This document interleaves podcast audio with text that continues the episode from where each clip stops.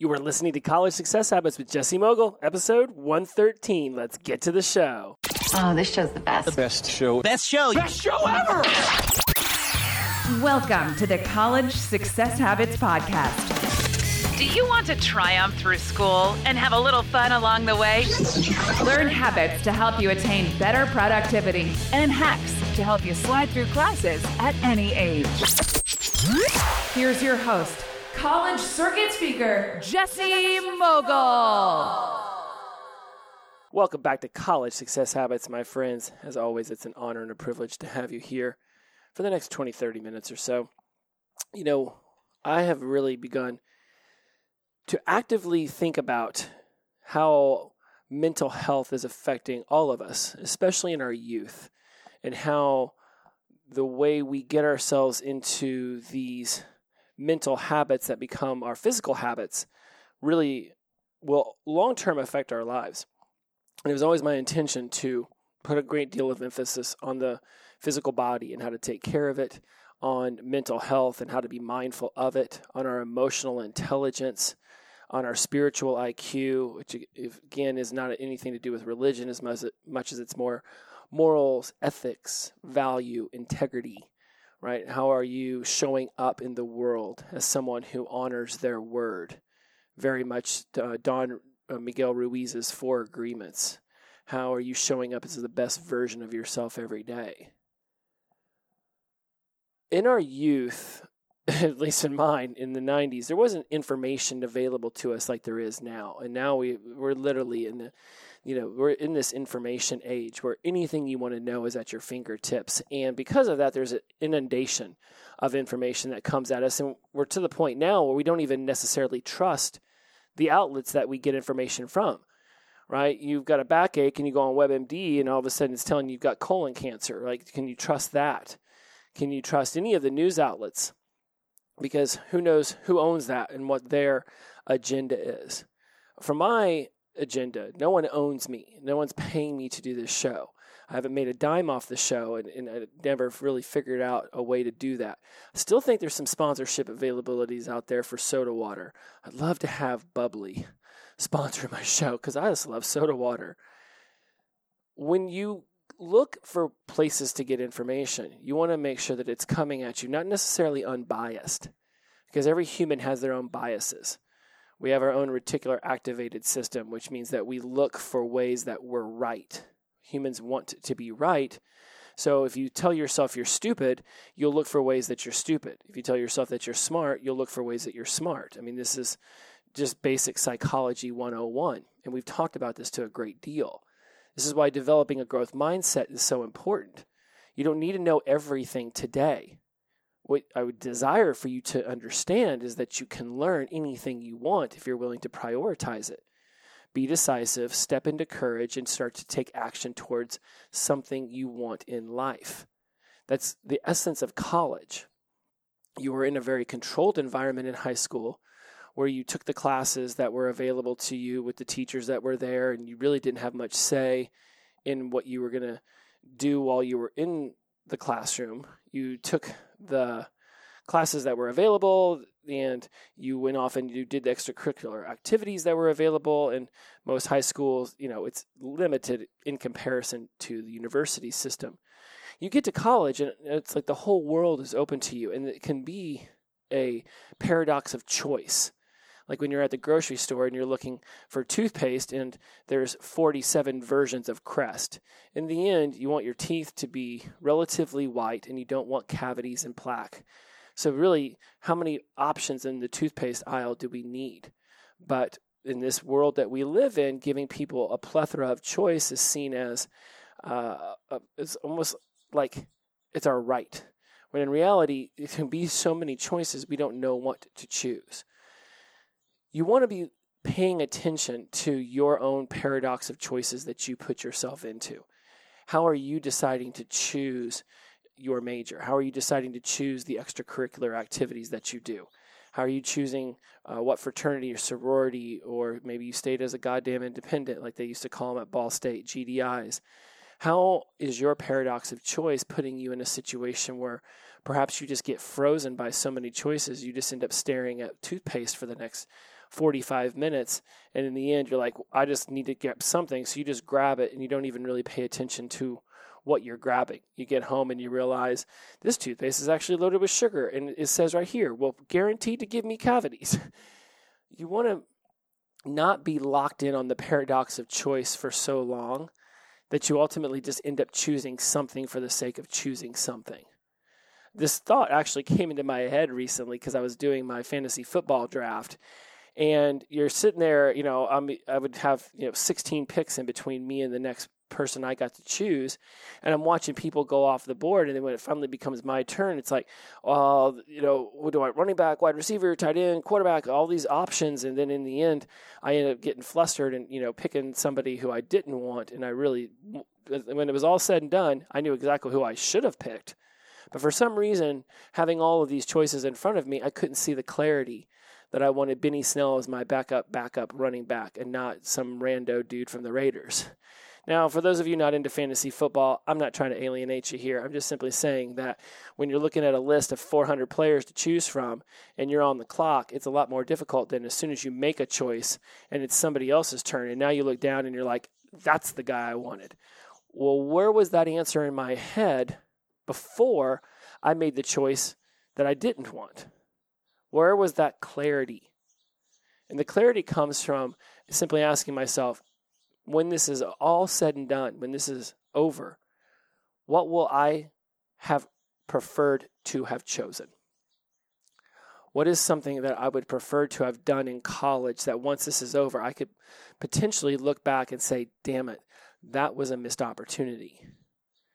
When you make a list up of things that you would prefer to do, that you would prefer to experience, even if the list is completely random and makes no sense to you as you're writing it. At some point, you can look down at 20 or 30 things, and there's a mental order you'll naturally put things into. And you'll be like, yeah, you know, I don't need to, to take the Belize language club as much as I would love to learn the clarinet, right? Like all of a sudden, you start to realize, given a limited amount of free time I have in college, what is an extracurricular activity that I could potentially look back on and really wish I had taken advantage of. We're left with this paradox of choice in so many areas of our lives. And when it comes to mental health, blessed be that Simone Biles had her moment in the Olympics where she chose mental health over the promise of gold, right? When someone's spinning through the air and they're trying to keep an eye on the ground so that they land accurately, that's very dangerous. She wasn't in the right headspace, so she chose not to perform. 20 years ago, the media would have had a, a field day on her, said she cracked under pressure, and people have still said that. But that's that's those people who are going to sit there in their little journalism room or in their little troll center in their parents' basement and they're going to say whack things because hey, why not punk someone else because their life isn't lead, living up to their own expectations of what they'd prefer to see themselves doing. So best knock somebody else down a couple notches than have to look in the mirror and realize they're not making choices that are leading them to their empowered sense of self. We all have experienced those people who just seem to want to kick you when you're down. That's on them. That's them projecting their own insecurities and perceived inferiorities uh, onto you so they don't have to look at themselves and, and question why they're making the decisions they're making can guarantee you anyone who's ever hit a vault sprinting as fast as they possibly can and then flipped a bunch of times in the air and then landed that not one of those people has come out publicly and chastised simone biles for not performing they called it the spinnies or something like that and they all understood only the people who've never done that are the ones talking smack, which is very odd to me that the people who have the least experience in something tend to be the ones who want to judge it the most harshly.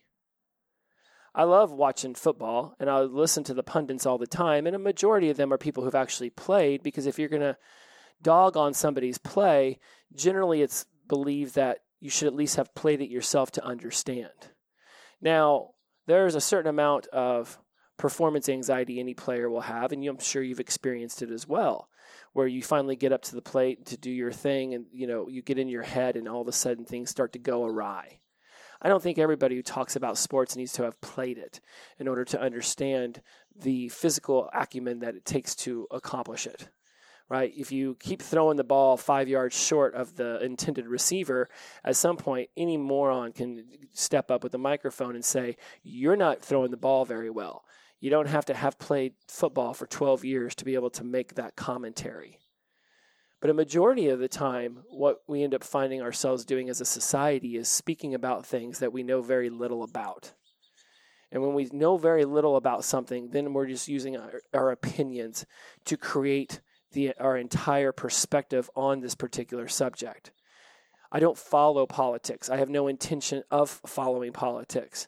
I I follow it when it comes time for election. I really root that the person I voted for follows through with the promises they made specifically about the areas that I'm the most interested in. And I really hope they don't screw the pooch on the things that I'm not as interested in. Unfortunately, we find ourselves in a society that's polarized by, by politics. We're polarized by religion. We're polarized by sexuality. We're polarized by these social issues. Most of us, which only have our own perspective in mind whenever we want to start to come at somebody else for having a different perspective, because they have a different model of the world, a different point of view, because they haven't experienced life the way we've experienced it when we don't open our minds up to the idea that we don't know everything, that we can't possibly know everything, then we limit our growth mindset to only being focused in on what we already feel like we know. And in that case, that's actually a fixed mindset. If you are only learning about and following through on the things that you're already good at, then you're putting yourself into a bubble that says, Well, I know I'm good here, so I'll keep doing this stuff here. I don't want to go over there and try to do something new because I may not be great at it right off the bat, and I don't want to have to take that ego hit. It's in the ego hit that we grow. It's in the ego hit that we develop, that we when we realize that through humility, we can lower our opinions of ourselves, not necessarily like, I'm a piece of shit and I don't I'm not worthy of anything, pardon my French. Right? I'm not talking about, you know, taking the ego hit there. I'm just simply making a point of we can walk away from something and go, I'm not great at that. I may not even be all that good at it. But if I focus on it and I prioritize it, I can get better at it. I'm not going to blow anyone away with my ukulele skills, but if I put enough attention toward it, I can absolutely play somewhere over the rainbow, like that one dude did on the ukulele at the end of this Adam Sandler Drew Barrymore movie, 50 First Dates. You can begin to get better at anything that you desire. And when you make this list of things that you could be uh, pursuing in college, I absolutely strongly advise you to put things on there that you think you have zero qualifications for even trying out, let alone putting attention toward. When you push ourselves outside of our bubble, we realize that we are capable of magnificent things. Sure, the ego has to take a hit we don't realize that we're not a genius. We're not physically gifted at every single thing that we do. I, you know, Michael Jordan was the best basketball player on the planet, at least arguably so, for many years. Couldn't even make the majors in baseball, right? So you can't just say, well, because you're great at this, you're naturally going to be great at that. But he did it. He tried it. He gets to know that he pursued it all the pundits who wanted to write nasty things about his abilities, those are the ones who that's that's their skill. Their skill is writing. Could they have written nicer things? Sure. Do you get more clicks? Do you get more readership whenever you say nasty things about the best basketball player on the planet trying to play baseball? Of course. But if you're just doing things for the prestige, for the social acumen, for people to pay attention to you, then is that really the driving force that's going to keep you sustained in pushing yourself into that endeavor? At some point you go and you tell your whole family and all your friends i'm going to you know pick up the ukulele. And sure people are going to be varying degrees of excited about that for you but after a while they i mean everybody's focused on their own lives. No one cares as much about your life as you do even if you're a parent. At some point like you you might be all up on your your kids and helicopter parenting your kids but in the end, like there's still a dramatic more focus on your own life. In your head, you're spinning around about your own insecurities and your own fallibilities and your own this, that, or the other. You're obsessed with yourself We are. That's that's like that's the ego id, super id. It's the whole brain's. I mean, it's like it's here to keep us alive. It's here to help us feel better. It's here to to get us to get up every day and, and to pursue and to achieve. You will be thinking about your life way more than you'll ever be thinking about somebody else's. It's in that thinking of your own life that you have to start to question what voices are you using in your head that determine how you talk to yourself. When you start having empowering thoughts that tell you that you're stupid, that you're ugly, that you're not worthy, that your body doesn't look as good as this, that person's, or that person's, what does that voice sound like? Whose voice is that actually? Would you really say those mean things to yourself? Or is that your your mother, your father, your preacher, your teacher, a student, an old friend? Is that the bully in school who makes fun of your clothes or your hair, whatever it might be? Whose voice is that in your head saying mean things to you? Because no one's born with a voice that says, let's be mean to ourselves. What's the voice sound like when you're encouraging? What's the voice in your head sound like whenever you're telling yourself that you can accomplish anything? if you set your mind to it. What does that voice sound like? They will not sound the same. One will have a sharper tone, a higher pitch, more gravelly, meaner. It'll definitely say things that are not beneficial to you. Whereas the voice that is encouraging, what does that voice sound like?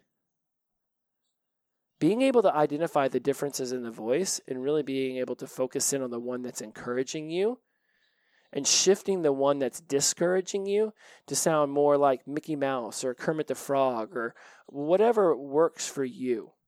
If there's a voice inside your head, not if, but there actually is, and you know there is, a voice inside your head that does not say nice things to you, how can you shift that voice to sound more ridiculous? How can you shift that voice to no longer hold the weight that it has for all of these years? Our physical bodies are what we present to people as the very first indication of quote unquote who we are. But our bodies are not who we are. It is a portion of who we are, but it is not the complete picture. So when you look in the mirror and you see acne or you see braces or you you know you see hair that looks a little bit drier with split ends or you know calf muscles that you know legs that are, are are fat or skinny or a belly that hangs over the belt or is super skinny and everybody tells you you're you're you should eat more whatever it is that your body is presenting to people it is your body. You can choose to love your body today just as much as you have been choosing at times to hate your body. At the beginning of this episode, I talked about mental health. I talked about how our mental health is so important because, as resilient as people have thought children are for millennia, children aren't resilient. Because if they were, there wouldn't be so many adults who need to see a therapist or need to have some level of medication presented to them in order to balance themselves out. Children aren't resilient, and I know that because I see a ton of adults that are still dealing with childhoods that aren't and never were going to be perfect. In neurolinguistic programming, which I've talked about extensively in here because I am a master practitioner of it and a trainer of it, one of the people who uh, was modeled. He was uh, Milton Erickson, best hypnotist on the planet. Uh, helped people through you know tens of thousands of, of issues in their lives and was able to get them over to overcome trauma and suffering and the like. It, it just the man was a, amazing. People called him a magician. He was so good at helping people shift their mindsets and get out of limiting beliefs and disempowering thoughts. One of my favorite quotes from him is that it's never too late to have the perfect childhood. If there's something that you feel like is holding you back, you look at yourself in the mirror and you're not happy with your physical body. You look down at your grades and you're not happy with the letter you're getting back. You you think about your level of intelligence or emotional IQ or your physical abilities. Whatever it might be, if you put attention toward it, it will get better. If you've ever thought about seeking out someone who will be able to instill positive mindset, guide you through ways to see yourself differently, to experience your life differently. I have offered it before and I'll offer it again. This is your chance to stand up, raise your hand, step forward. I'll call on you. Go to at Jesse Mogul on Instagram, email me um, jesse at jessemogul.com, and let me know that you're that you're struggling. Let me know that there's some suffering happening in your life, and we can figure something out. You have the paradox of choice happening to you every single day. Do you say nice things to yourself or do you say mean things to yourself? Do you begin to take things off the list that, while they would be fun or cute or whatever they might be, uh, they wouldn't necessarily be the pick you would make after you've made your pick? How can you take that energy of having missed an opportunity two years from now and then bring that into the present and say, okay, if I left college and I didn't try to be on the yearbook staff, or if I didn't try to be on the, the, the student government, or if I didn't try to be the, the, the president of my fraternity or sorority, or if I didn't try to go volunteer at Habitat for Humanity, I would very much wish I had. How can you be that future version of yourself who looks down and says, Why did I just draft John Brown? I really wanted Benny Snell. I realize now that when I find myself in that paradox of choice, I'm literally running headlong into this wall of I have to make a choice. Will it be the one I ultimately will be happy having made? And there's no guarantee that it will be. But there is at least the possibility of narrowing down the choices now so that I can either attempt all of them and, and have fun with all of them, or at least say, okay, well, these are the ones I'm mindfully deciding to do. These other four or five, those are things I could find outside the college system. Hell, you don't even have to be going to college to be involved in some of these clubs and in, various organizations. So you can always move to a city and still find yourself being involved in some of that stuff. Just perhaps not as a as a undergrad. Perhaps you do it whenever you are getting your master's or PhD or whatever it is you're going to do. The moral of this podcast, the moral of this story is that Every single day, we have thousands and thousands of choices that we have to make. Choose to be happy, choose to be sad, choose to be angry, choose to call somebody on time, choose to show up late, choose to bring extra pencils to, to school, choose to be on time for that. Bring earbuds, don't bring earbuds. Charge the phone, don't charge the phone. Take this route, don't take that route. Eat this, don't eat that. There's thousands of choices, and those are just the easy ones. The ones you're not aware of making, the ones that you know you just blindly do without even realizing how they're affecting you those are the ones that we seek to bring out of our unconscious mind and into our conscious awareness. Because when you wake up and just naturally feel like the day is not going to go well when you just wake up and you naturally feel depressed when you wake up and you immediately feel alone or sad or isolated you can choose to feel differently this show is being developed to show you ways to choose to feel differently. You're not lying to yourself when you begin to expand your mind and realize that what you're consciously aware of is so small of the actual world that's happening around you. Every single second, 2.3 million bits of information are being thrown at you from the size, shape, and colors of the leaves on the tree outside your window, to the books on your bookshelf, to the way the carpet feels on your feet, to everything happening inside of your body. Millions and millions of bits of data are coming at you every single second. And your conscious awareness is able to grasp 126 and even that it gets end up ends up getting broken down to like these little groupings of plus or minus two on a seven scale. There's a reason why phone numbers are nine numbers because the brain really can only hold about nine numbers in its head at the same time before it starts getting confused. They knew this when they chose numbers for phones. Like they were very specific. It's like, oh, most people can handle about seven to nine things, so let's make all numbers, all phone numbers, seven digits well, we're going to throw an area code in there. Now it's going to be 10. That's fine because area codes are pretty standard. They can remember their area code. But let's only make phone numbers seven digits. Then they'll be able to remember it so much easier. And that's chosen because of psychology. So I tell you that little bit of sidebarness because your brain really is only capable of holding about seven things in it, plus or minus two at any given moment. This is how if you're trying to leave for somewhere and you're grabbing your earbuds and your wallet and your bottle of water and you're grabbing all of this stuff, if that list gets above seven, you're going to start leaving some things behind. And that's happening in your life too, not just with the things you want to take to school, not just the things you want to take to work, but it's happening in your normal life. You're so all consumed with not forgetting your wallet or your keys or your water bottle that you're forgetting to work out every single day or eat healthy or call your loved ones. Show people attention. Show yourself attention. Don't get so caught up in the little mundane parts of life that you forget to keep an eye on the bigger picture. Stop focusing on the minutia and let's launch upwards. Let's take a bird's eye view. And when you look back on your college experience, are you going to be happy that you stepped outside of your comfort zone, which you were uncomfortable in to begin with? Are you going to be able to look back and say, I put myself out there?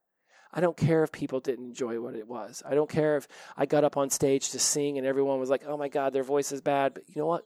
It felt good for me to get up on that stage and sing because I always wanted to do it. Your life will be filled with a boneyard of regrets if you're constantly worried about how other people are going to perceive you while you are reaching for your dreams, your goals, and ambitions. Begin to step into a version of yourself today that cares more about how you see yourself in the mirror and less about how others see you. As always, inclusivity over exclusivity, the power of positive energy, release and flow. If you would like to know more about how to get involved in group coaching, one on one coaching, in order to help you move through any kind of mental, physical, emotional, spiritual health um, issues that you might be having in your life, please at Jesse Mogul on Instagram, Jesse at Jesse Mogul on email. Please stand up, step forward, raise your hand. I will call on you. Until next week, my friends, be splendid. Bye bye.